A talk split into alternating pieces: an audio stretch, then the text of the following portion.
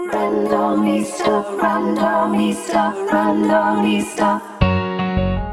Randomista, randomista, randomista.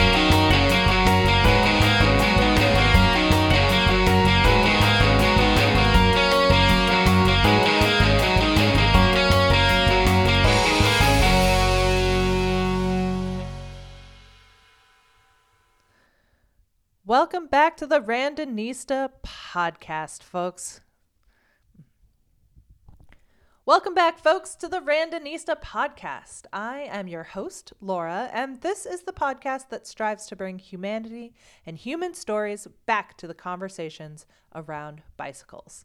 I have some great guests today. Uh, starting off for bike news, my co host, is a good friend of mine who I have been trying to get on the podcast since day one. So I'm very excited to have Leandrew, who came and spoke to me uh, in honor of Black History Month about Black past and Black futures, discussing local legends Kitty Knox and Major Taylor, as well as a modern look of who you should be paying attention to because there are a lot of really amazing BIPOC cyclists out there, including Ayesha McGowan. And please check out the show notes because I tagged lots of the organizations that we ended up bringing up that can really um, help you keep an eye on some uh, amazing talent in the cycling world. As for friends on bikes eating dessert, I do not specifically have this segment today. It's a lot of fluctuating weather and a lot of fluctuation in my own life as a solo producer. So I took a break from that, but it will be back in the next month. I'm looking forward to enjoying some more dessert with friends. Uh, for the deeper look, though, I do have a really wonderful conversation with one of my fellow co founders of the Coalition for Black Lives, which you may remember used to be the Ride for Black Lives, Saskia. She came and talked to me about how she really wants to build a more cooperative community, and she'll break down some of the lobbying work that she does within the cannabis industry and the war on drugs um, some of the uh, amazing work that she's been able to do for reparations and everything. And she also lists out some action items that you can take today or in the future to help out with everything that she's doing. So, again, you can see it in the show notes and we'll discuss it on the show. Uh, but make sure to check in and look into those action items. You do have a call to action for today's episode. Uh, and then finally, we'll round out this episode with just a fun game that Leandrew came back and played with me. Um, and you'll still have your Watson moment, so don't you worry about that. And now we'll go on to bike news. Bike news. It's happening. It's finally happening. This is uh this is exciting. so that voice that you're hearing chat right now is today's co-host. I have been uh, courting this person to be on my podcast for a while. We had talked about doing this from the beginning. So I'm very excited to say that I have Leandrew on the pod with me today. Hi, Leandrew. Hey, hey, thanks for having me. This is probably uh, like the longest time that I've been courted. So like it, it feels really, really good to be wanted. Thank mm. you for having me. You're welcome. no, but thank you for being here today. Uh, in the news of today, so I was thinking about slash, you know, looking into what the latest in infrastructure is, and we gave a very detailed update in the podcast two weeks ago. I always want to say last week, but it's a, it's a bi-weekly podcast.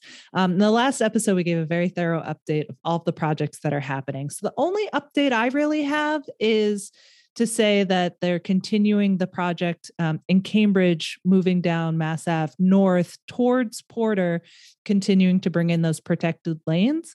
That project is not actually underway yet. It is currently up for a vote with the city council, or um, someone's pushing to have some sort of vote to delay the timeline or take out the protected lanes altogether. So there's been a lot of contention of uh, local Cambridge people who uh, might fit the description of not in my backyard, um, NIMBY, uh, who yeah. do not want to see change and are worried about what this means for their city and everybody else who knows that infrastructure helps and infrastructure is good for all parties. Um, so there's there's been a lot back and forth. So there's there's a push to try to delay the timelines. As long as there's a safer way for me to get to Wumi Wokatari, um, I'm the happiest man in the world. You know, it's it's it's tough out there in Cambridge, you know, but you know, it's uh it's interesting why there would be so much pushback. I know that there was uh, some commentary regarding some of the parking spots uh, Mhm. alongside Mass Ave uh, being eliminated, but you know, it's for the better good. There's been two recent articles, one in the Boston Globe and one on bicycling.com. Uh, beautifully written pieces. Um, but the crux of both of them is the fact that cycling, uh, not even cycling, pedestrian deaths, vehicle deaths have gone up, you know, more than anyone expected during the pandemic. And you can't really get rid of human error Absolutely things are going to happen. People are going to sadly look at their phones, all of these things. The safest way to reduce these these crashes and these deaths is actually just to build infrastructure that forces people to slow down and physically separates cyclists and car drivers and pedestrians and all of those things, which is kind of sad, but it is, you know, a push to get the infrastructure. for sure. You know, the the tagline should easily be uh save a life, ride a bike. Right? Oh, that would be amazing. Uh, my other update that I'll give before we dive into uh, our articles that we want to discuss today is just that I finally had that hot chocolate ride.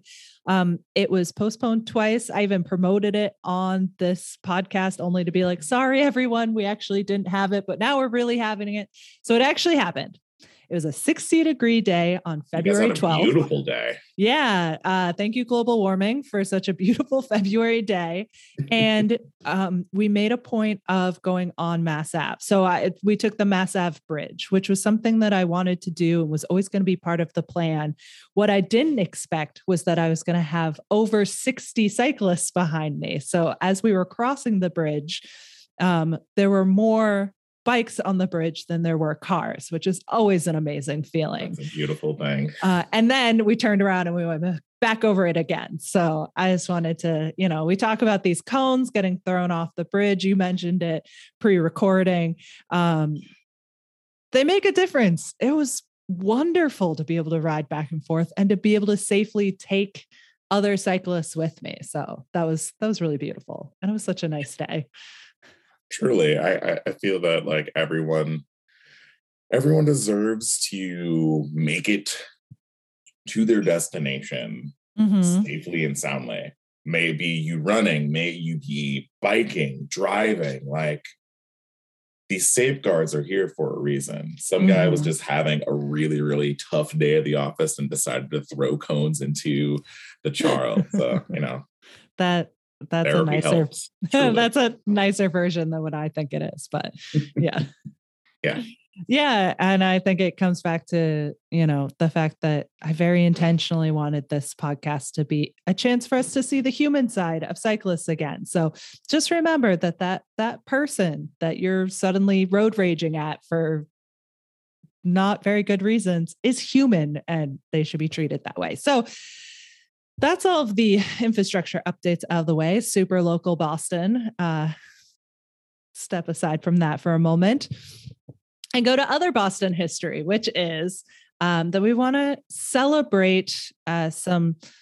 Um, oh, geez, I'm not sure how to segue into this. I apologize, stumbling over my words here, but I want to take a moment during Black History Month to celebrate not only historical figures within the Boston, um, the Black Boston cycling community and uh, Black cycling history. There we go. Sorry.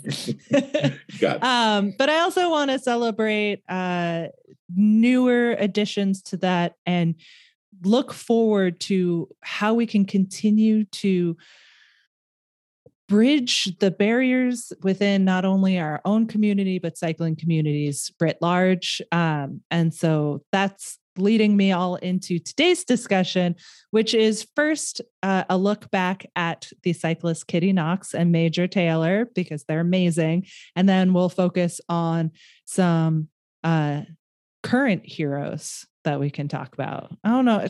Heroes might be an overblown word, but she's pretty great. Yeah, she- Ayesha McGowan is, you know, very impressive. A one. A one for sure. Uh, I've been Um, we- following her for a while. Go ahead. Go ahead. So we we go from Black history to uh, the coin phrase Black Black futures. So oh, I like um, that.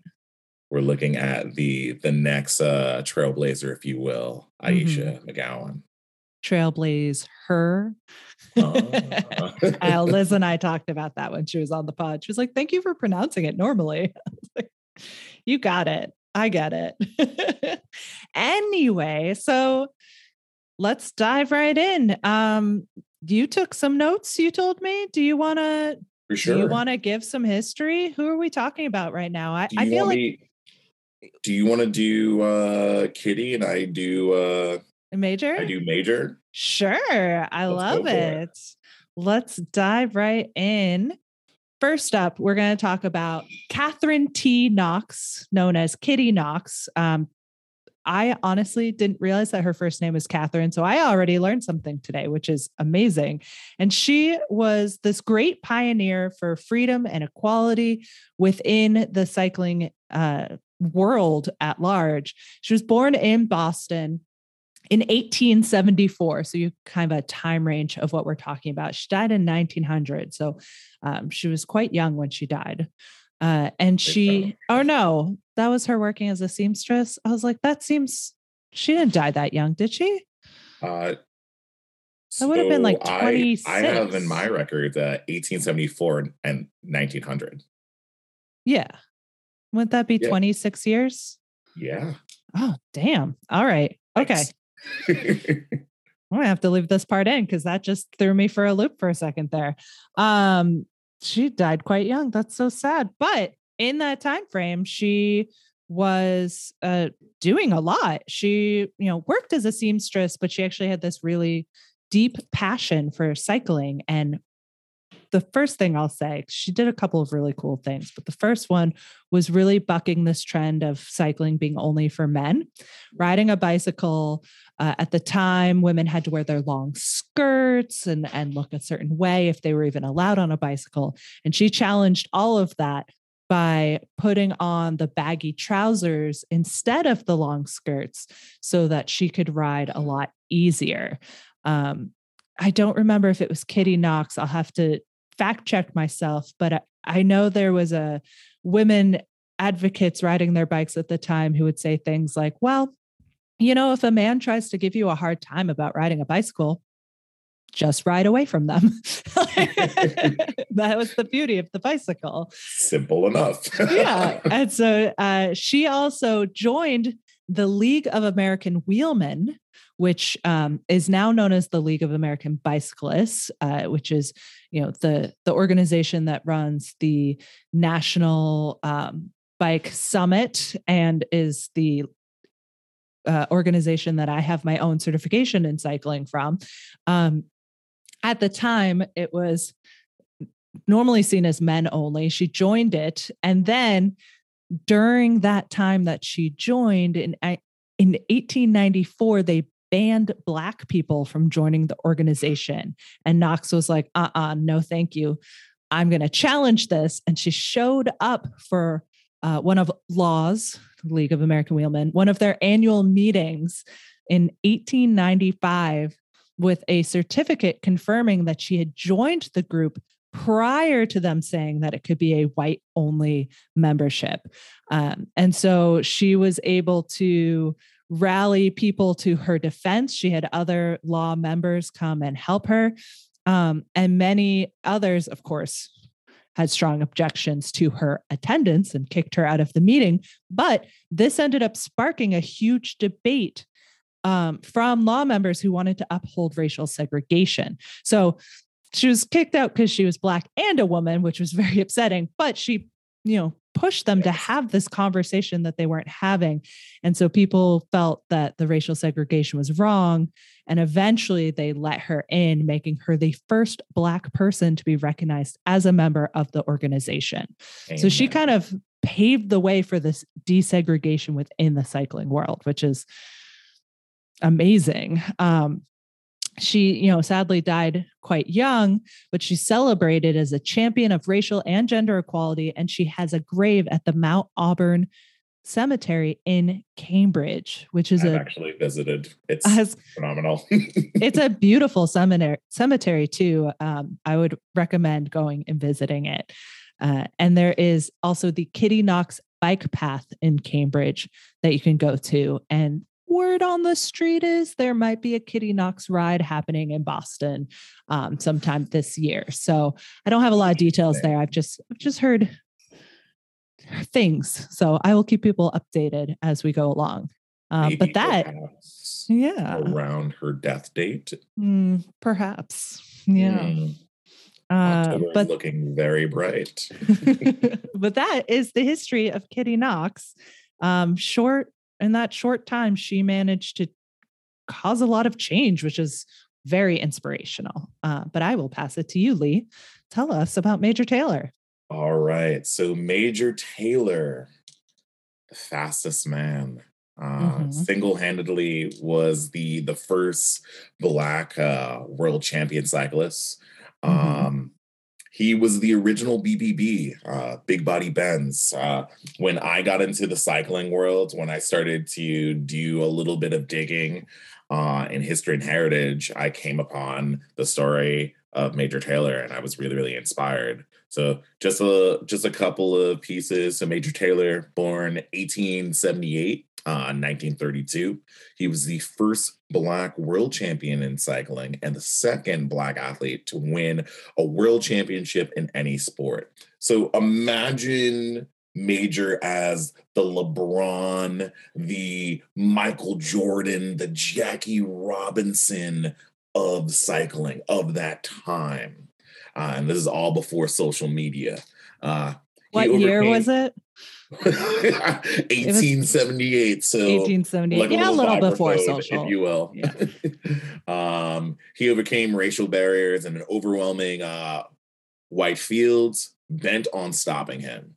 Um, if I remember correctly, he would have cyclists actually purposely crash into him Ugh. during races. Um, Taylor began to race bicycles, uh, but was uh, en- encountered discrimination in every turn. Um, racetrack owners wouldn't uh, let him complete uh, compete. Uh, professional cycling leagues, such as the League of American Wheelmen, also known as Law, adopted the racial membership policy. So he dealt with the same policies that Kitty dealt with, preventing him to join the organization while continuing to profit from his participation in the races. Sounds like the NFL. I'm so sorry, but it, Mhm. Uh, convinced that Taylor would be a star, bike manufacturer and former racer Louis Birdie Munger uh, gave Taylor a job as a bike mechanic and sponsored him in races. In 1896, Taylor was officially turned pro and moved to Worcester, Massachusetts, the capital of U.S. cycling at the time. um, he he uh, he set seven bicycle sprinting uh, world record times and earned the title of world champion sprinter at the 1899 World Cycling Championship in Montreal, Canada. Simply a a pioneer, simply just an outstanding human being. Um, I'm a big fan of this quote. Um, and nowadays, uh, more than ever, as I as I get older and I try to be more mindful, um, I I relay this often. It's uh life is too short for a man to hold bitterness in his heart. It's a great one indeed. And that is the uh story, uh the abbreviated story of uh Major. Yeah, there is a Major Taylor bike ride that happens in Worcester every year. Um, and there's also um, cycling organizations like um, membership groups throughout the country. I, d- I don't actually think there is one in Massachusetts, which is surprising. But I know uh, I was talking to a gentleman who rides with the group out in Colorado. So that reach really like we say local legends because we live here, but these are big names. I would say so. I, I think we might need to tap uh brothers on bikes to see. I know, can, uh, right? do a little uh, ride through. Not a bad idea. It's not a bad idea at all. We should definitely do that. Um, so that is two people who really set the stage uh, for cycling back in the late 1800s. However, you know, the road, as we all know, um, has not been easy. The the reality is that cycling is still predominantly white. Um, I was, uh, I might be eating into some of my fun facts for the game for a moment, but in 2020, the Tour de France had five out of 743 riders who were black, That's a shame. um, which is just heartbreaking to hear, uh, especially since, as I was reading through the article, there's a thriving community within a lot of African countries where they're they're building these amazing um, cycling programs and they have their own race series there. So it's not for a lack of talent, as we all know. Um, it's just there's you know accessibility. Truly. accessibility. I was going to say there's gatekeepers. So yeah, same For same sure. thread, um, which is just a shame. So uh, when we think about where we started and where we are today, we still have a great distance to go. Um, but that leads me to our how did you phrase it? Our black future, black Yes, futures. Black uh, futures, indeed. Excellent. Uh, which is Ayesha McGowan, which you know you are familiar with as well. I've been following her career for a while. Um, she became the first.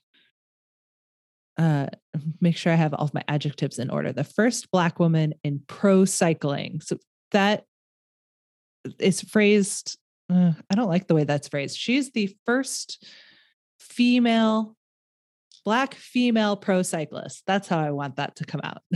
Sorry. It's gonna be a little bit of editing on like this it. episode. Also a recipient of the Kitty Knox Award for her competitive, uh, competitive uh, nature, accomplishments, and her voice pushing for more inclusion in the the cycling world. Yes. And that is part of the reason that she's, you know, making today's list is the fact that she's not just trying to get into the sport, which as we know is already difficult, but that she's continuing to try to pave the way for that next generation. You know, she may be the first, but she doesn't want to be the last. And so she's really you know, if you follow her on Instagram, if you pay attention to her career, she's constantly not only pushing for racial equity, but also gender advocacy, because uh, as many people may or may not be aware of, there is a huge disparity between women's cycling and men's cycling. The most apparent one would be the fact that there's a Tour de France for men, but we've struggled over and over again to have one for women. And even when we do, it's always an abbreviated version. Uh, which doesn't make as much sense as they seem to think it does. Um, but all that being said, you know, she's out there, to, you know, I think what I what I'm trying to say is she's not just trying to be the best that she can be, but pave the way for others, which is what makes her so inspirational um, and why she won the Kitty Knox Award. And she also takes, you know, her platform and her voice and she helps elevate others. So what I will have in the show notes for everybody is a list of where did 15 influential black cyclists that you should be following on Instagram today. Um, so it's not just that you should be following on them on Instagram, you should be following their careers. Um, and then there's a few more that I would even add to that that I have talked to over time. Locally, uh, you should be following Remy and what he's doing and his uh, YouTube page, Remy Be Real, which uh, he was on the last brother episode of our mother. Mhm. He was on uh, the last episode talking about Zwift, but he's also, um, you know, training to be, you know, a, a pro cyclist. He's a he's a he races and he's a pro cyclist or pro. He's an amateur cyclist, I believe, is the technical way to phrase that, meaning that he doesn't make money off of it, but he does race. Or do I have that wrong? Um, I believe he's an amateur with uh pro pursuits. Yes, I think that's a good Um, way to phrase that. Um, and then uh, also on Instagram, you have the Black Endurance Athlete. He's starting or started his own um, cycling and running podcast. I've been listening to that. That's a good one. And then there's the Black Cyclist Network, which is also supporting um, Black cyclists throughout the country. Did you Uh, have something you you're to add to that? you you beat me to the punch. Oh. totally beat me to the punch. Oh. Um, there is also And there'll be lots of links in show notes. Please go and check all of these out. They have a really cool kit too. The uh there's an outfit in Atlanta, but I'm trying to remember their name right now. Um, it's gonna come to me. Um, I believe it is. I believe it is. Um, oh yes, it's a Mob ATL. Mob ATL. It's it's just a wide range of cyclists, a lot of fixies. Um, the la- it was last summer. Was that last summer or two summers ago? COVID. Oh my god, I just had to like think. It was like two summers ago. I Mm. was able to like pop into a group run, uh, a ride. They're doing uh rides every Saturday AM. It's basically just a really, really great collective of folks. They're doing like 30, 40 miles and they encourage all skill levels to come in. So shout out to Mob ATL as well. And and one last one, because as you were saying that, you sparked another one in me, which is the Legion of Los Angeles. They're also um, putting, you know, there it's a it's either a hundred percent black or a hundred percent BIPOC uh, team, and they they sponsor races and things like that. So that's another good one to pay attention to. And their logo is really cool as well. I like a good logo. I think I've seen their kits before. right? It's like the L backwards E nine. Yes, please. Yep. Um, I'm gonna need that. uh, but yeah, I think that I think that does it. I think that rounds out the news. Uh, anything else? Did we miss anything? We can always add more into our show notes. If we come up with more people, people should be paying attention to. Yeah, always check out the show notes. There's always uh hidden tidbits. So Perfect. Well, Lee, thank you so much for finally being on the podcast with me. thank you for having me. And this will not be your last appearance. I can I can tell you. Probably not. Probably also not. you will be back in a, a couple of segments um, so you'll see you'll hear his voice again in a second Today's guest, I met a couple of years ago as we were starting to organize the Ride for Black Lives. And I'm so happy that I did because uh, she's very joyful. She's got amazing wisdom. Um, and so I'm very excited to have Saskia on the podcast today. Hi, Saskia. Hi, how are you doing? I'm good. Tell me a little bit about yourself. Who are you? Why should uh, why should people care? Um, hello, everybody. My name is Saskia, um, and I am a lot. Um, I actually work a lot, too much. Um, some of the work that I and I'm uh, who I am as a co- as a community person. Um, I'll say that that's like uh, I'm a person of community. Um, I love being in community. Um, I love celebrating friends. I love celebrating life. Um, and I find it very difficult in the way our society is right now to celebrate. Um, and it's very depressing, honestly.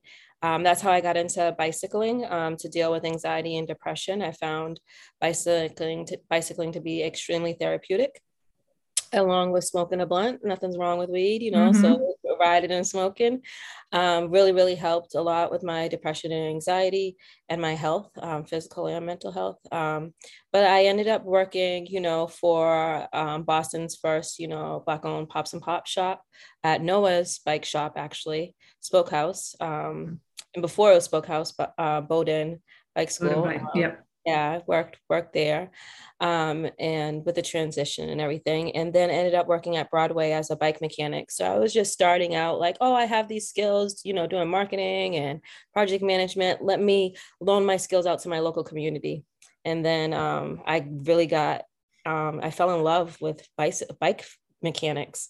And i was like let me go get um, a job. And i started working at broadway bicycle. And it's a co-op and i really loved the experience there with my team members. Um, i love a cooperative atmosphere. I love the consensus process. I love the team spirit um, that we have at, at broadway. Um, our whole process of caring and checking in for one another. Um, even being such a transitional commu- um, community of workers, there really is a strong culture there. Um, it's it's quite remarkable that it's able to withhold um, a culture when you have seasonal workers. Mm-hmm. it's something very difficult out of um, um, businesses like that. So it's it's really really remarkable. Um, and I ended up or co-organizing with you and a few others, Ride for Black Lives Boston. Um, we also have uh, Mechanics. I worked with Mechanics mm-hmm. at Broadway as well too. I uh, worked with the city of Cambridge doing like uh, uh, bike mechanic nights um, in this for the city of Cambridge. Um, and I also work doing lobbying. um, so um, lobbying at Massachusetts uh, Massachusetts Recreational Consumer Council. Um, we're a political organization, Black and Black and Brown women queer led, um, and we've been um, pushing in advocacy of racial um, healing and transformative justice on behalf of our communities that's been disproportionately impacted by the war on drugs. Um, so a whole lot of like work in the cannabis space, and also like recently like um, a racial justice campaign where we made um, local history, got the first reparations fund using cannabis tax revenue, and racial equity fund using cannabis tax revenue um, to pass in the state of Massachusetts. So really excited about that. Um, and I think that's that's a yeah that's a more. I do artwork i play with textiles. I oh, we'll, we'll get into yeah, yeah we're gonna get into all of that.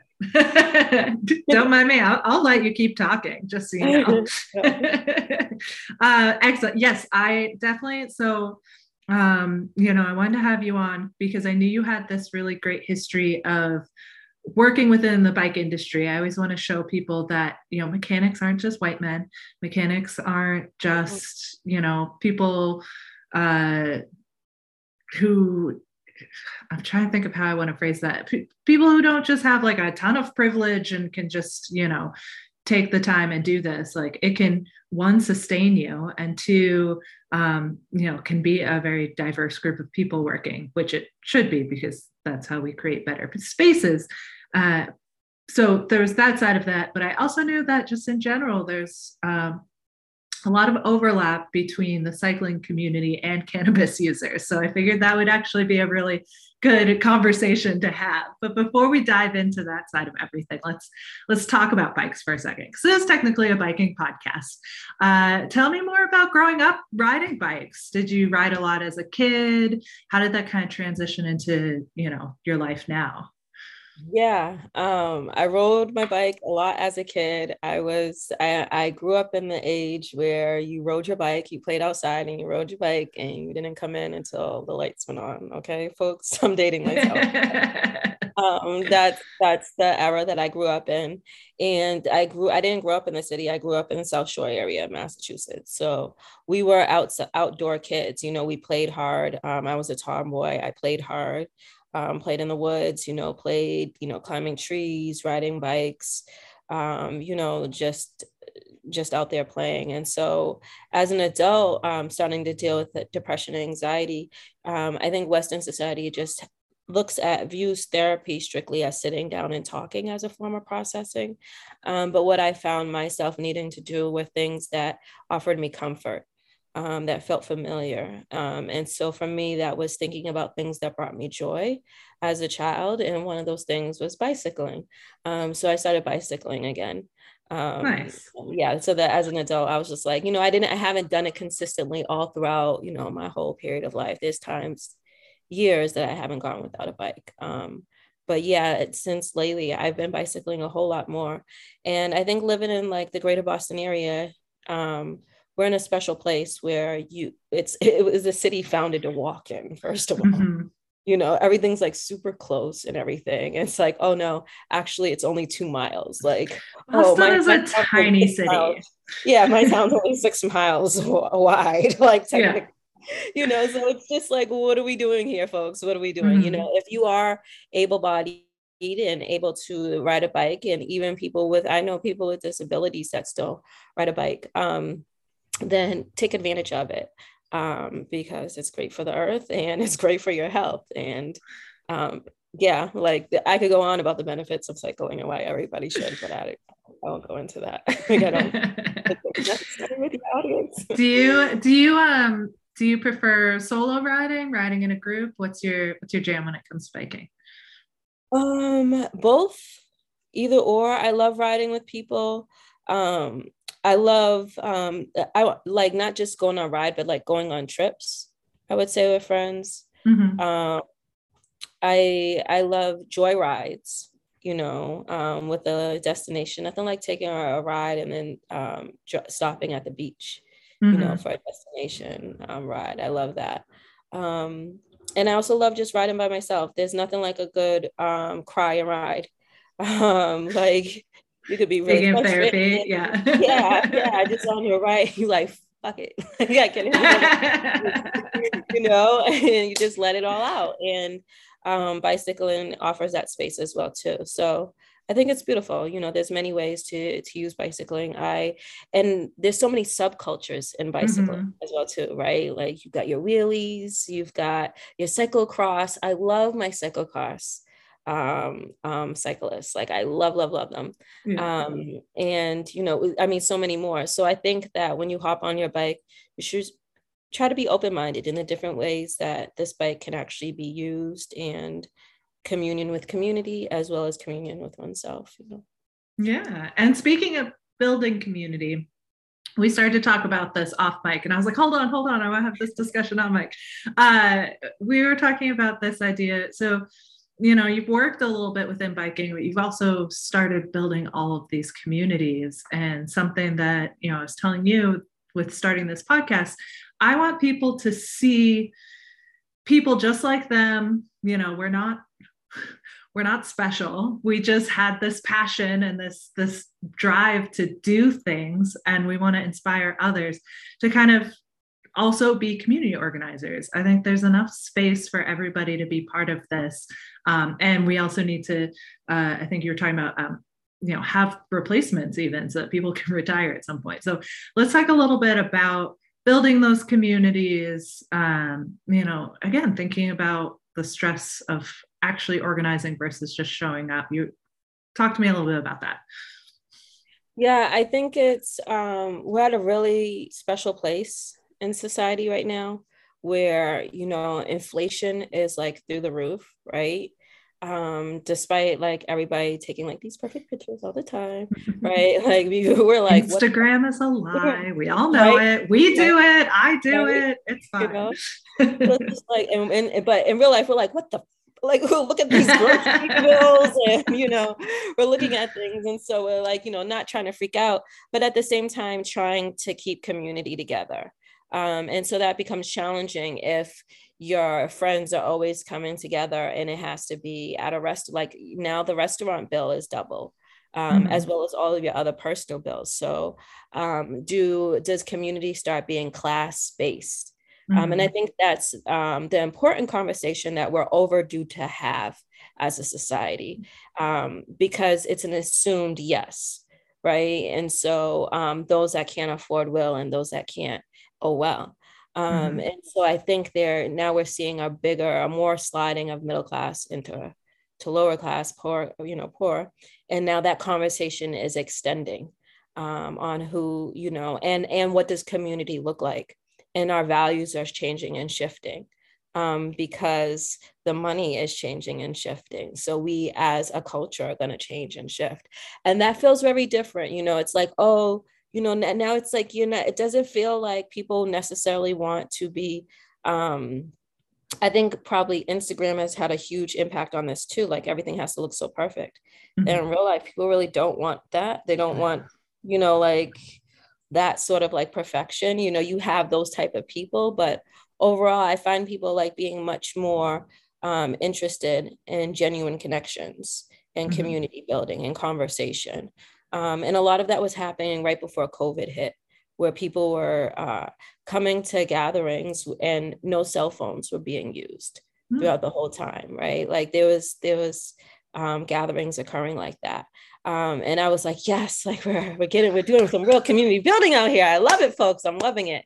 Um, and I can see like we're starting to pick that back up now. You know, COVID has disrupted us a bit, but we're figuring it out um, and figuring out our way of community. I think these things are like really, really important because um, there's too many of us that are silenced because of lack of capital. Mhm. Um, and we just live in that cutthroat of a society where it's straight up like, oh, you're disabled, go sit in the corner. Mhm. Oh, you're black, have a seat. Oh, you're a woman, shut the fuck up. Like there, there's something for everybody. You know what I'm saying? They've got something for everybody in this country. So um, I think it's just really, really important for us to to be having these spaces, and it's starting to happen, and I'm happy for it. But it's important that it's real community and not hierarchical. Mhm. Um, and I think that's another thing people are sick of. It's just like the hierarchy with every damn thing. And it's just like, you know, in Massachusetts, if you're a Southerner, you're like, this place, these people really walk around with a stick up their ass. Like just really shitty up here in Massachusetts. And I just be like, can we just take it down a notch, folks? Like, can we just, just you can keep your chin up, but can you just, can the nose come down? Like, must you be so like way up here? Like, like, do is it necessary? Um, and so, um, I'm glad to see like more community talking and building going on because the hierarchy is really destroying community Mhm. right it's like do you want to do you want to be part of a village or are you in some imaginary uh, monarch Mhm. like are you, are you trying to be a master or are you trying to be a village person what are you trying to do out here you know Mhm. and i think this is like even with the all the gadgets and things that we have the system never changed so the terms still work you know so it's like very black and white like Yeah. you look just simply look at people's actions and Mhm. assess oh you have a master mentality or village mentality Mhm. which one which one is it? you know you don't even have to ask people um, anymore because it, once you have that clarity then you're able to just make assessments Yeah. um, so you know i think it's community building right because if you're a village person and you're talking to a bunch of like people with master mentalities that's not that's Mhm. not building. That isn't going to work. That isn't a bike ride with community. Like that's not i'm leading the pat and like no no no. It's like that's a race that's a race. Go that take that energy on that on that that field. Sometimes when I am leading a ride just because I'm, you know, navigating, I'm like, you can come ride next to me. I don't have to be alone up here. Like I get really sad and lonely sometimes because they'll like I can hear two people talking behind me. I'm like, I want to be part of that. Yeah.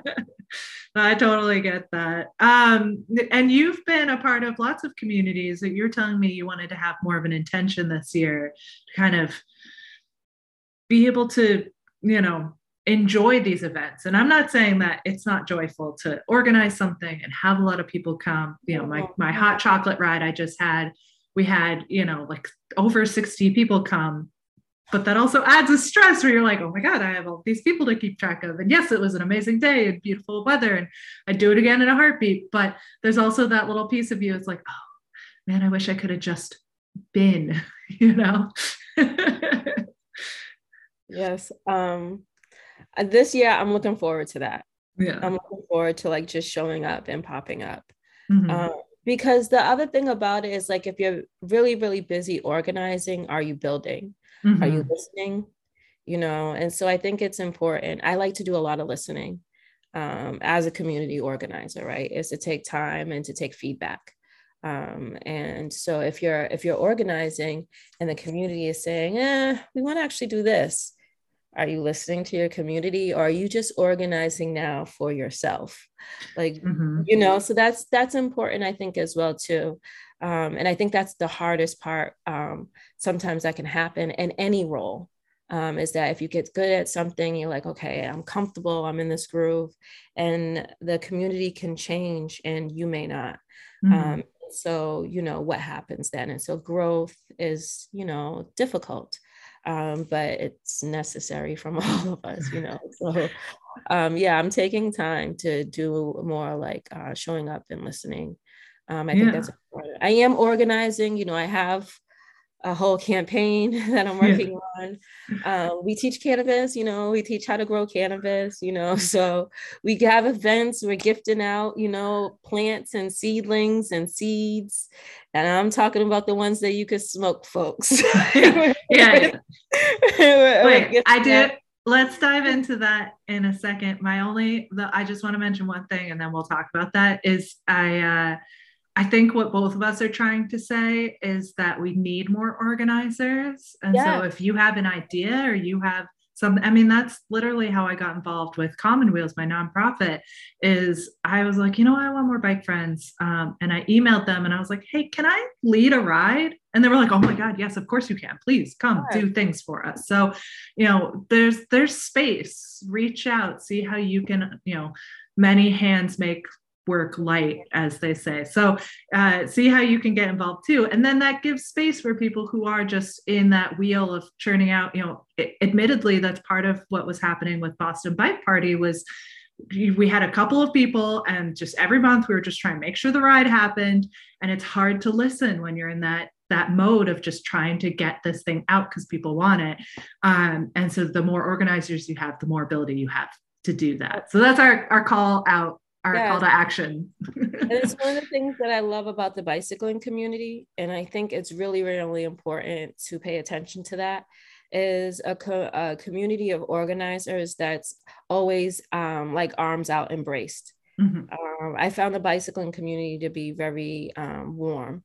Um, I was very fortunate um, the way I, the people that I've navigated that navigated me into bicycling, you know, um, Bowdoin and Broadway, like special, you know, ride for like I've been, I've had a, I, I, I realize I've had a special experience um, being Black, woman, queer, like um it's a special experience because a lot of people there's i mean at one point i when i was working at broadway i was like is there is there any other black woman like working at at a bike shop in the entire state of massachusetts Mhm. like this is getting kind of crazy i'm looking around you know at bike shops trying to meet and i would meet um women mechanics um and i've met you know my queer folks mechanics but i don't see any black women that are working as bike mechanics um and that started to be alarming to me Mhm. um, because at Broadway we actually have like a whole board, um, like a vision board of bicyclists uh, that are inspirational. oh stuff. yeah i have a picture of that somewhere i'll post it on my instagram stories and we have um, we have Kitty Knox up there, you know, um, local histor. Uh, we did a, a segment on kitty knox for the news so people would have just heard that before coming in Okay, awesome, yeah awesome. Um, and yeah, so like once I started realizing, you know, and, and in Broadway, if you go in, we have pictures up on the wall because we're a co-op, people come and go. So there's a lot of faces. Um, and just seeing, you know, the lack of color, you know, um, and realizing, and then realizing how even more advanced Broadway was because it's even more rare at other at other bike shops. Like it's a it's a very cis bro culture, like mad cis, strong cis bro like culture, you know. So um for me, I was just like, wow, this this the, there's a lot more progress that needs to be done in this industry. Mhm. Um I won't I won't name names, but you know, just what a month ago, maybe a couple people just like the staff just quit at a bike shop in Boston because they just couldn't do it anymore. Like, it's it's not it's not great. see People shouldn't feel the need to do that. co-op, fire the boss, own your labor. Fire the boss, be the boss. Go Broadway.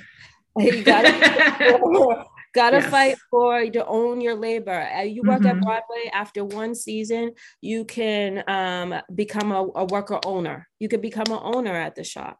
That's awesome. Yeah, like come on, and they got you working there for years, and they can't even offer you ownership. Come on, mm-hmm. bye, bye, sayonara. Nobody has time for these games, folks. It's 2022. We getting it out here, okay? We getting it. So. Please. yes, like we gotta, we gotta get this money. Like they can, they, they cannot be, you know, these businesses cannot be treating us the way that they're treating us, Yeah. and expect the best out of us for the community that's walking in through the door. Um, and people are, you know, it, it's not working. It's an, Mm-hmm. an unhealthy work environment. So yeah, there's a lot more, um, you know, education that needs to happen. Um, community spaces being Mhm. developed. Yeah. Um, I feel like that's that's where the real learning happens. You can put people through training, um, that's important too, but it's really really important to develop community spaces Mhm. and community spaces where um, you know the community that it's supposed to be for actually have a voice Mhm. in how that space is developed. Um, Yeah. Not you putting something together and saying, "Oh, this is for them." Yeah. You know, a lot of Yeah. vice pros they be on some shit. We're gonna do Mhm. this, and then it's like, who asked you for this shit? Like we didn't even ask for this, you Mhm. know. So um, there's got to be input, you know, and that's collaborated. That's now you're doing community organizing. Welcome, thank you so much. uh, excellent. Yes, I 100%. Um, that leads me into because I do want to talk about MRCC and let you, uh, you know, make sure people know the work that you're doing there. My lead into that would be the fact that for one of our uh, rides for the Ride for Black Lives, we took the group through downtown Boston and then stopped outside the prison on what's the name of that street? I always forget. Um, I can't remember this. The I don't remember the name of the street. It's it's by the Museum of Science. Um, I will look up the name of the street for everybody because it's I'm blanking on at the moment, and I'm sure people are shouting out into the ether right now to tell us. Uh, but we stopped and we had everybody, you know, look up, acknowledge that the prison was there because our speakers that month were, you know, talking about the incarcerated, the formerly incarcerated, how we can't leave them behind as a society, how we should be, uh, you know, creating pathways and building them up so that they can re-enter society instead of trying to shun them off to the side. And I remember afterwards, one of my friends just coming up to me after that ride and just being like, oh, oh my God, that was so powerful. Like that moment where we stopped and we waved and they were waving back. You could hear people banging on the bars and acknowledging that we were acknowledging them was a really powerful moment for her. So uh, I'm now going to give you the floor because I know you have a lot to say on this. But tell us more about what you do with MRCC and and talking about um, you know the war against drugs and and combating against that.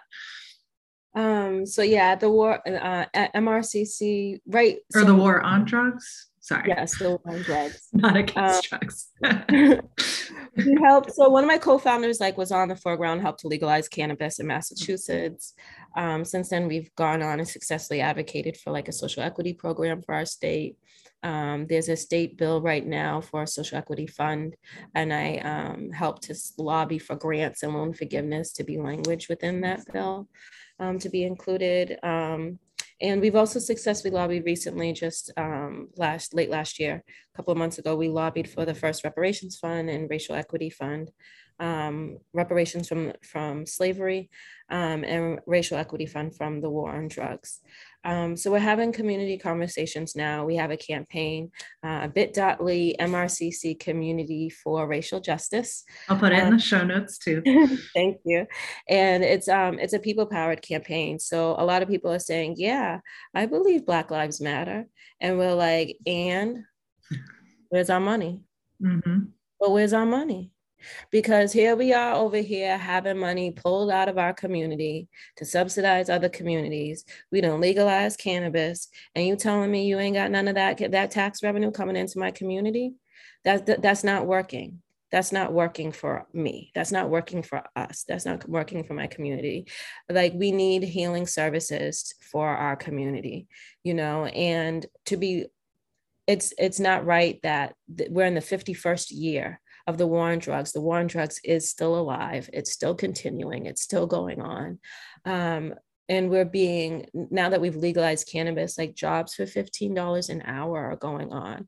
There's a lot of employee abuse. We have employees coming up to us all the time about the toxic work environment for them. Um, so this is really really like difficult you know advocating and then seeing all the issues that's erupting and the legalization of it um, and also the discrimination against people with records. Like the legal cannabis industry discriminates against people with records. And it's just like what what is what are we doing here? You know like what's really going on? And so it's just like if this is a going to be um a shakedown where they're legalizing it and it's it's looking like silicon valley it's looking like you know tech it's looking like the bicycling industry mad you know cis bro is is going on in the can in the legal cannabis industry if that's how it's going to be run us our taxes like run us our money you know run us our money like hello like nice. money, you know um and and and that's because there's um harm that has been done and so again, we can go into detail on that. And that's why like we meet, we have a study group. Um, we also have an action night um, so that people can walk in solidarity. Um, you have a space to learn, and then you also have a space to commit to action um, to create systemic change. And the people powered, it's people powered. So people are coming in during this hour, they're learning what a campaign is, what it entails, what we're an advocacy for. Um, last week, we set some goals that we want to see achieved out of this campaign um, transparency with fundraising, how much is raised, um, how we want the funds to be spent. Um, all of these things are important, and it's important the community has all that transparency and all that communication and ownership in it as well too. So um, loving it so far and really excited to see how many municipalities um, we can get started this year to have the conversation on reparations and um, racial equity funds. Um, since we passed in Cambridge, the city of Boston is now having a conversation on reparations. Um, and we're seeing, I believe there's like another town that's having um, and uh, I think it's like in central um, Massachusetts that's having a conversation now on reparations. So we're really happy to see multiple, like more and more towns um, starting to do the research um, and to acknowledge reparations and we're also pushing for racial equity funds from the war on drugs because um, it is undisputed that it is black people who have been jailed um, at highest in prison. Um, how how culpable our government was in the flooding of drugs into our communities how it's flooded our communities in the 80s and 90s and the devastation you know the devastation and its impact on our community. And you can walk through these communities today and it is nothing in comparison to what it was like before, you know, cocaine and crack hit those communities. Um, our communities, I don't believe, have been able to recover since, um, and the full impact upon that um, in its weight. And so I, there's a genuine, genuine conversation that needs to be had on, uh, you know, repair, repair uh, repairing the harm that has been inflicted. And that's simply, you know, like it's like how far are you? What more do you won? You won you wanted to destroy a community and you did. You, uh, you decimated it beyond repair. And so, you know, there needs to just be like, give us space, just give us space to heal at this point. And if it, it has to be um, forced as a demand, then this is the conversation that we have to have now because we've been like pointing out for years and it, we're being ignored you know so now we have to find on the tax line where our money's at and we have to point out we have to be very very detailed um, because we keep being spun off you know for decades like you know tar- turned away as a black community um, so i think it's like overdue now you know like now for these conversations to be happening and for that money to be allocated into our community um, and allow healing to occur and for the this for us as a community to start having the conversations on what is it going to take for us to heal and mm-hmm. to you know start that that thing so i'm excited about that it's very um heavy i realize in subject matter you know so we're um, definitely thinking about how we want our campaign to feel and we're having a lot of conversations when we we meet we meet on tuesdays at six o'clock um, so if you can come please come um, but we meet on Tuesdays. That online? That's like a virtual meeting. Yeah. Um, action hour. So if you can make it one week, cool. If you can't, come in, you know, then another week. If you can commit once a month, that's great. Um, there's emails that go out and you can receive updates, and action work isn't limited within action hour. Mm-hmm. Um, you get homework. There's there's other work to do outside of there. This is this about is a yes and situation. Yes, this is about solidarity for racial justice. Like there's work that has to be done. Um, so, you know, especially calling in uh, my white people who consider them allies. Um, we're not looking for allies. We're not looking for saviors. We're looking for accomplices. Mm-hmm. You know, we are one as a human race, and there's been injustices, and we have to have honest conversations. Um, and a lot of that's going to take place over a, a shared meal. Um, you know, that difficult conversations can go a little bit mm-hmm. better with a shared meal um, and just a communal space to have conversations. I think that's like some one of the things that's going to end up coming out of this campaign is just like community spaces with food so we could start talking um, with one another. Um, but we have like a lot of ideas um, for the campaign so i'm super excited about it. We may even have a bike ride. Who knows? I keep saying like i don't want to organize any more bike rides but then biking is fun. yeah, biking is fun. And I would like absolutely love to have my bicycling community included. And if, you know, the bicycling community is like, hey, we stand in solidarity for racial justice. Well, what what can we do? You know, then it's just like, I don't know, what can we do? What do we want to do? And if, I, I, whatever people want, we're here, you know, in solidarity. Like this is an issue that we're raising up, and the more we can champion up and get get visibility and get people committed to doing, then the change is going to happen. So I'm really excited. Um, right, I can talk on and on about this stuff. one like, more time, though, can you just say the action items that you want from people, and we'll put it in the notes and everything. What was the um, the link and everything? Yeah, so I would like for you, one, to join us on action nights.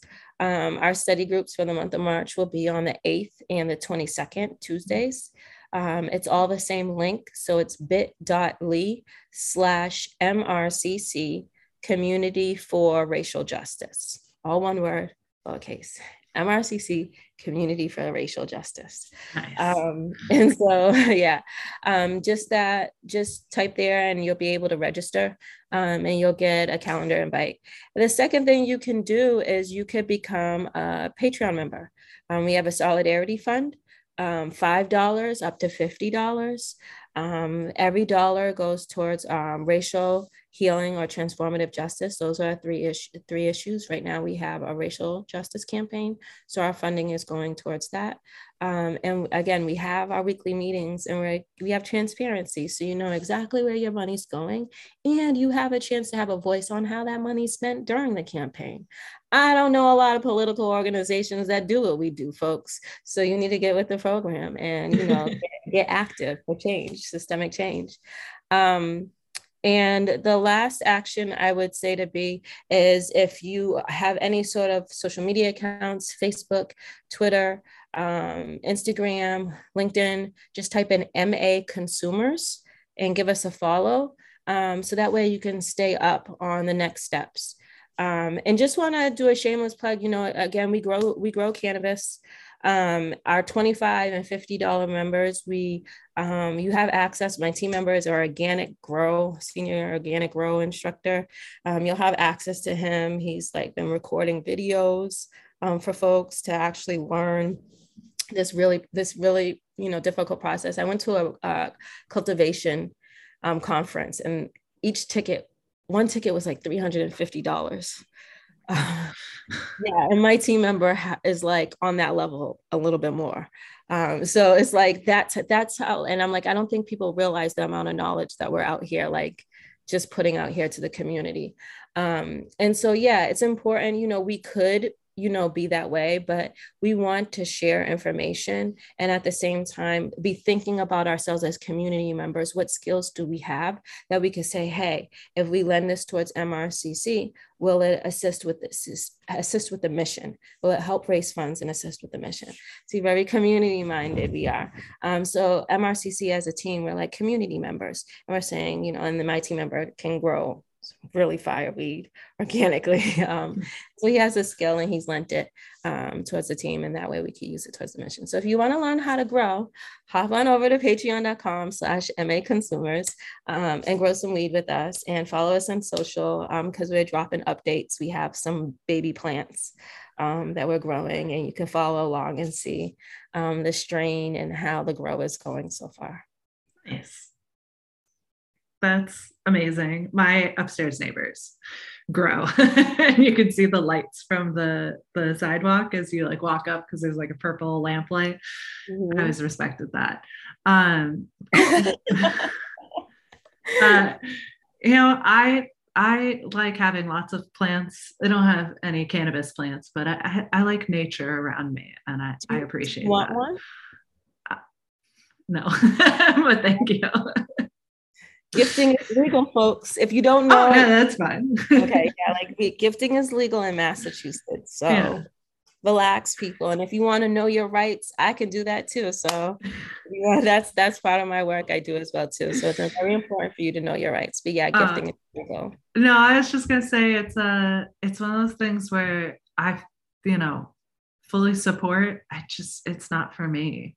So save Mm. that plant for someone who's gonna use it. Is really what it comes Yeah. out to.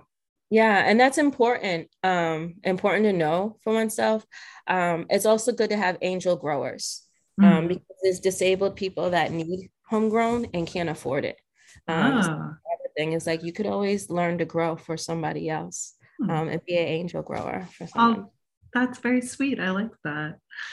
Um, shifting gears for a second, uh, as we, you know, um, we've been chatting for a little while. I want to make sure that I get your whole self. Um, that's something I like to say of like, you're not just a bike person, you're not just the cannabis person, you are a whole human who has other interests. So tell me more about what you like to do outside of those two activities. I know you have a, a family.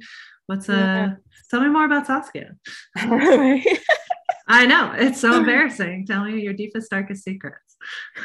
um, so I'm a parent. Um, I have an amazing team. Um, I love parenthood. Um, I've learned I've learned so much um, being a parent. That's a big, big part of my life. Um, and also, I love art. So I've been I love working with my hands. So you'll see like soil, you know, growing, fixing bikes, you know, working with my hands um, making art. I was working with textiles. Um, when I worked at Noah's shop, I actually he had like some helmets I took and customized them with African textiles. Oh, cool.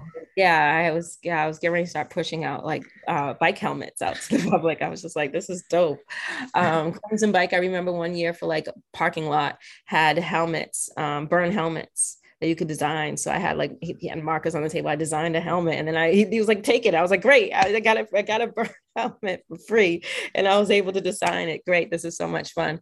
Uh, one of my favorite things from parking lot days uh, was Crimson Bikes that year. Um, and yeah, so like craft making, art making, working with textiles, um, fabric, uh, manipulation, I enjoy a whole lot. Um, I also study Black Quantum Futurism, BQF, um, which is about um, uh, time theory, uh, quantum physics, and time theory. And so that's very intense and important to me.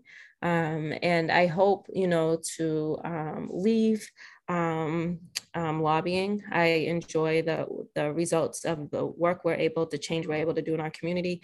But I do ultimately see myself working, um, you know, doing things that I love, such as art making, um, working with textiles more, um, having space to work with my hands more. Mhm. Um, that that's more how I see shifting. Uh, myself shifting in the future.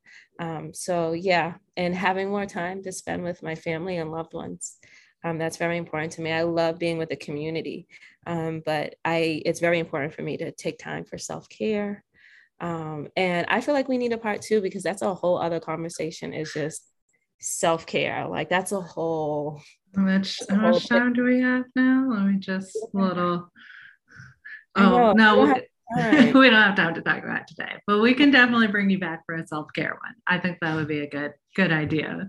Yeah, I want to hear about your self care too. Like that's a whole thing. Like Well, we'll do a part two. I like that idea. I'll bring you back. We'll talk about self care. We'll just do a whole segment on it because that that's honestly something super needed for this.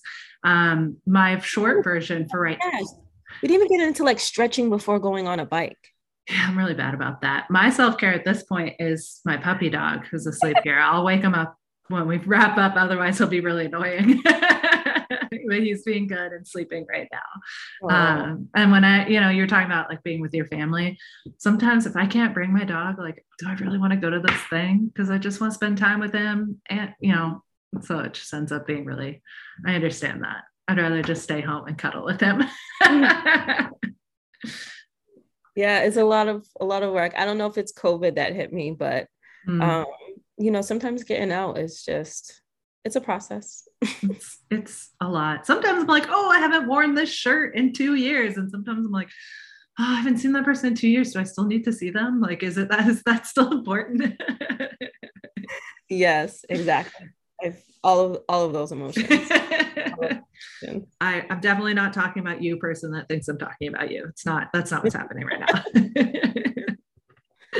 uh, well, this has been amazing, Saskia. I always really like talking to you, and I want to make sure I say this because it, it came up in a meeting recently, and you said it today. Even um, this idea of calling in versus calling out, which is like my new favorite phrase uh, that we got to make sure that we're doing in the community of just you know let's collaborate instead of you know trying to put people on blast. Because you gotta make sure you got you know everything that's happening. Uh, so i just really appreciate that as well.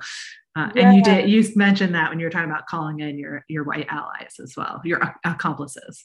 Yes. Um, accountability. Mhm. Accountability, right? It doesn't have to be accountability doesn't have to be based in shaming. Accountability doesn't have to be based in guilt tripping. Um, that's not accountability, actually. Mhm. Uh, that's psychological warfare, motherfuckers. That is, you know, emotional damage. that's what that is. You know, I want accountability. This is something different. Let's stay Mhm. over here and let's leave that to the dysfunctional mofos over there, you know?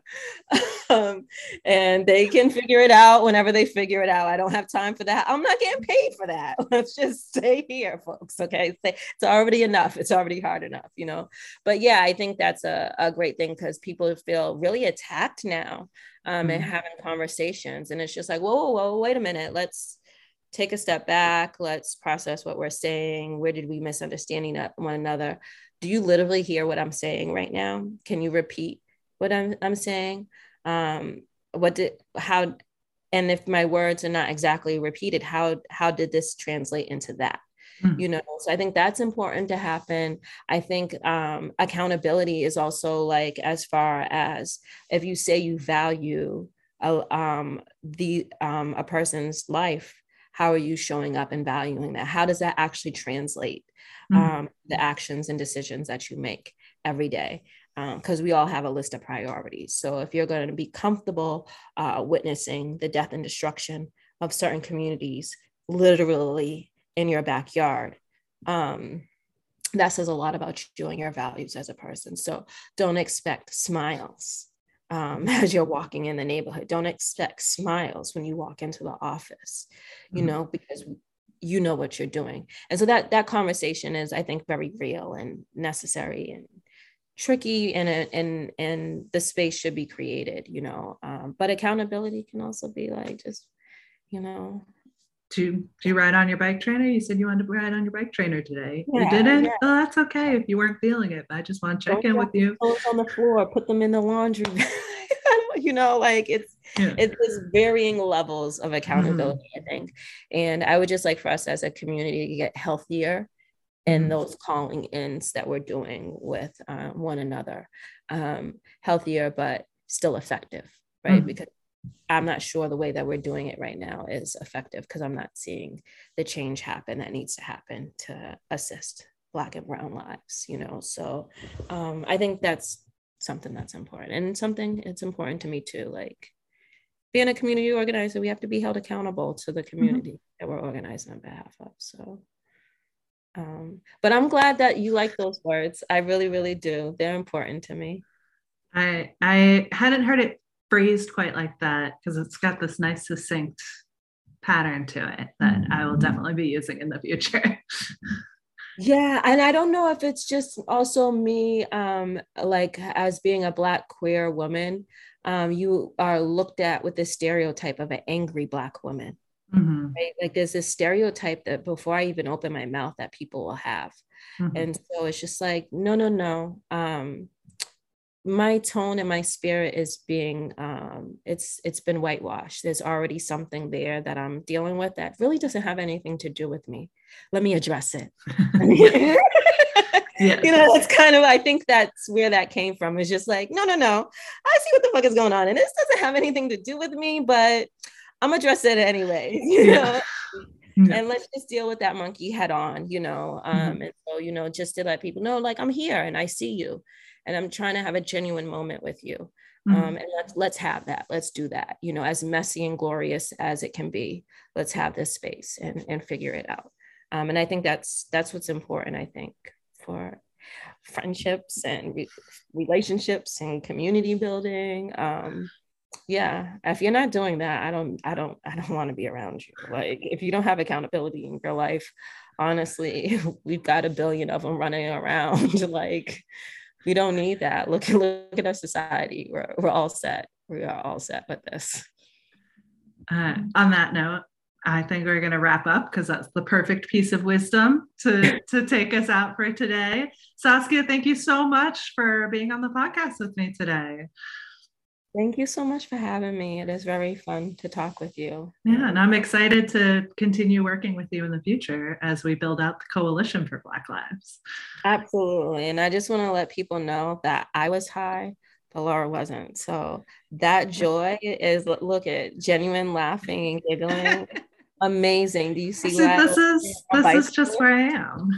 exactly. That's what I'm talking about. I live for it. I love it. Thank you so much. Your energy is so amazing. Thank you. All right.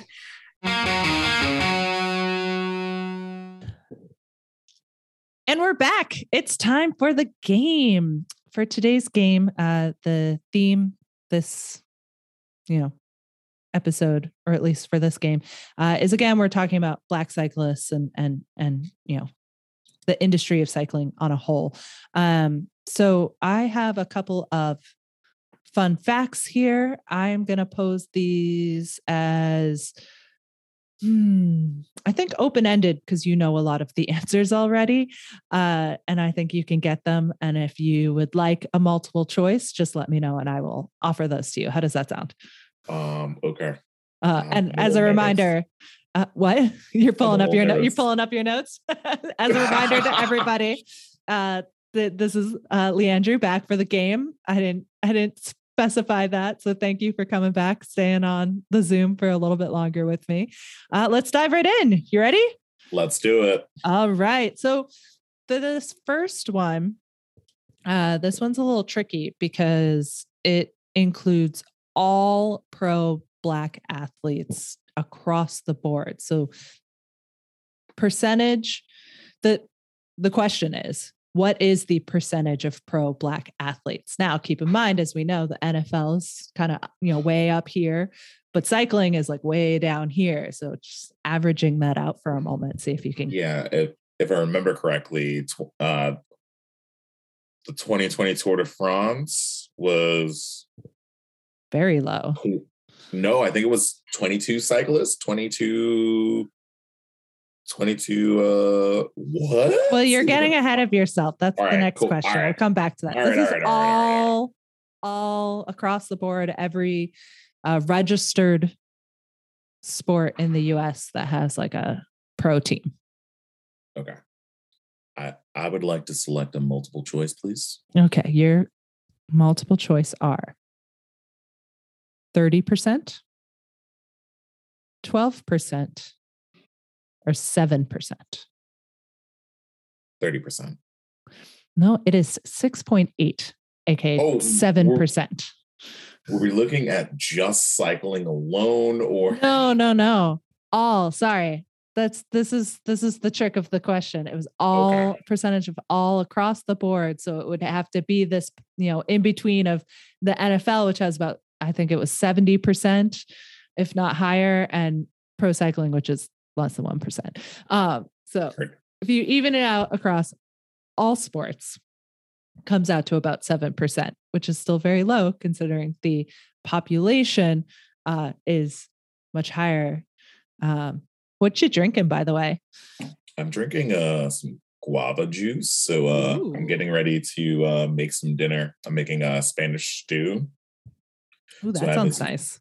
Beautiful uh, Brazilian market down the street from me. So hmm I get some picanha, some potatoes, um, onions, garlic, some olives, a little red wine, and just let it stew and just top it off with a little bit of cilantro.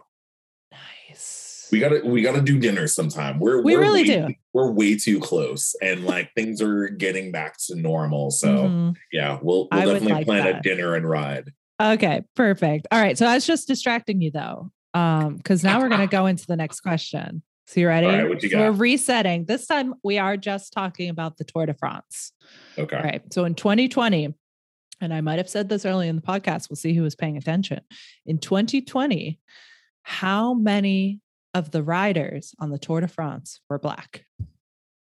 They were all men, but you know, I believe I want five. five is correct. Yes.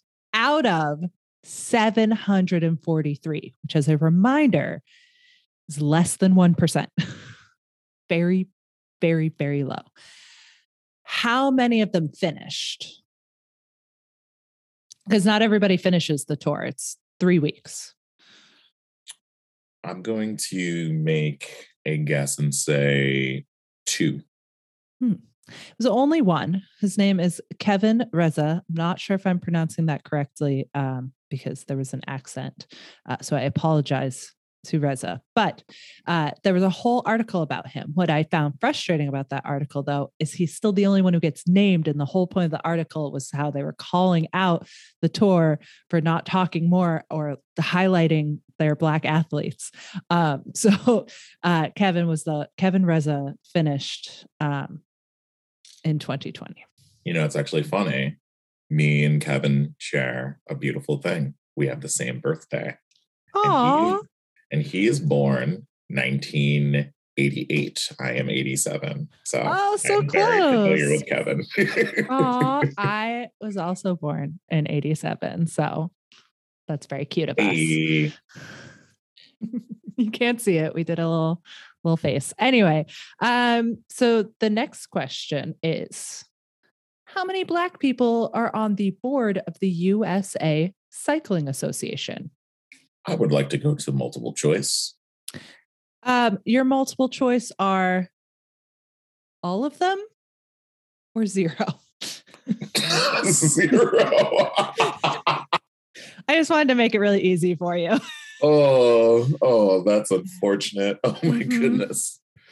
Um, this next one uh, is, you know, moving away a little bit. So, as everybody knows, common knowledge at this point, bike shops had uh, an explosion in sales. Bikes were out of stock, parts were out of stock. Cycling on a whole went up. People riding bike, I shouldn't even say cycling because that has the wrong connotation, but biking on a whole was up in the last two years due to the pandemic. However, do you think that the licenses, the racing licenses that you can purchase to race through US Cycling, do you think those purchases went up or down in the pandemic? Down. Down. Especially because you have to purchase a license to do it. Like, what? When I read that, I, I just, that one was unbelievable to me. So, you know, we talk about barriers in the industry. That's one right there that you have to pay to play in the first place. But anyway, that's a whole, we could go on a whole nother rant about that. We are still Oh. playing a game and this is supposed to be fun. We're going to have fun. So, a whole nother episode. um, you should be able to get this one. I have, I believe in you, listeners. Think back to the beginning of the episode. What year did Major Taylor win his world cycling title? That was 1899. Uh, and our other fun fact that went with that was that he was the second Black athlete to get a world title in any sport. For our final question, because I want to remind everyone that uh, the world cycling title was for uh, Black men, not Black women. So the question on the table is what year was the first pro the first black woman to enter pro cycling. What year did that happen? Again this is of course we're talking about Ayesha McGowan which is your first hint. Um, and i can give you multiple choice if you would like it. I believe that was 2020. Ooh, it was actually 2021 Ugh! It's also a huge hint to say Ayesha McGowan because I mean we we knew that that was the answer, but you know there could have been the like something from the 1980s or something. No, it just literally happened last year, barely, We- not we- even a year ago. Not even a year ago. I feel like COVID has literally condensed time into just like small blinks, little winks, if you will. I literally have no idea how old any of my friends are anymore because I forget that it's been two years. And I'm like, Yeah. oh, well, the last time I saw them, they were, you know, 30. Oh, they're 35 now. Oh, okay. All right, sure. Like I just can't, I can't. It's okay. It's it's just a it's just a COVID coma. That's all it is. Mhm. is. hmm Um, but Leandrew, you have won the game. Yeah. Yeah. Snaps all around. Um, and that's the exciting game of half an hour of research, everyone. uh, but thank you well, it was a again. great one. Thank you. And thank you again for coming on. I do very much appreciate it. Hopefully, this will not be the last of your voice. And that sounded ominous. I just mean I want him to come back, everybody. You want me to die? What? Gotta do some Hail Marys after I get off this. Well, Lord willing, I will be back. I guess? Question mark? Mark? Mark? Um, oh, yeah, thanks for having me. Uh, we we have some rides and we have some food in our future. we do. um, we do. Yeah, thank you so much. Thank you. That's a wrap on episode nine, folks. Thank you again to Leandrew and Saskia for coming and speaking with me today. If you enjoy listening to the sound of our voices, I hope you'll also enjoy seeing our faces. So, uh, I have started putting the podcast up on YouTube. Not all the segments, you'll only find Friends on Bikes eating dessert and the deeper look. I'm also working on the back catalog of those episodes, but I won't have the full videos because I was not taking them at the time. And now, as always, the amazing music and theme is by the extremely talented Kate Hardley. Don't forget her album West. Still available, still amazing. You should definitely check it out at katehardley.bandcamp.com. The podcast is hosted, produced, recorded, and edited by me, Laura Gillian, with an honorable mention to Watson the bike dog for his contributions throughout the show, although this week it was a lot of sleeping. For more information about the show and biking, you can visit my website, randonista.com, follow my adventures in biking and more behind the scenes of the podcast at Randonista on Instagram and Randonista on YouTube, and of course, Watson's Biking Adventures at Watson the Bike Dog on Instagram. If you like the show, please rate and review it on your podcast app of choice. And don't forget to subscribe so you never miss an episode. And now, your Watson moment. Randonista. This is where we cut. We don't have to get off just yet because I will let you say hi. Because I know you like dogs, right? Yes. Yeah, the sleepy little boy down here. Oh, look at him. Look, like- knocked out. Like, why? Why did you do this to me right now? His little eyes are trying to close again. Hey, buddy. Like, I can't say it. Yeah. Hi.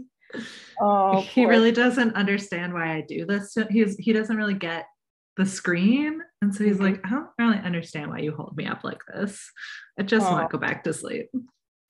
Absolutely. Oh, so sweet. So sweet.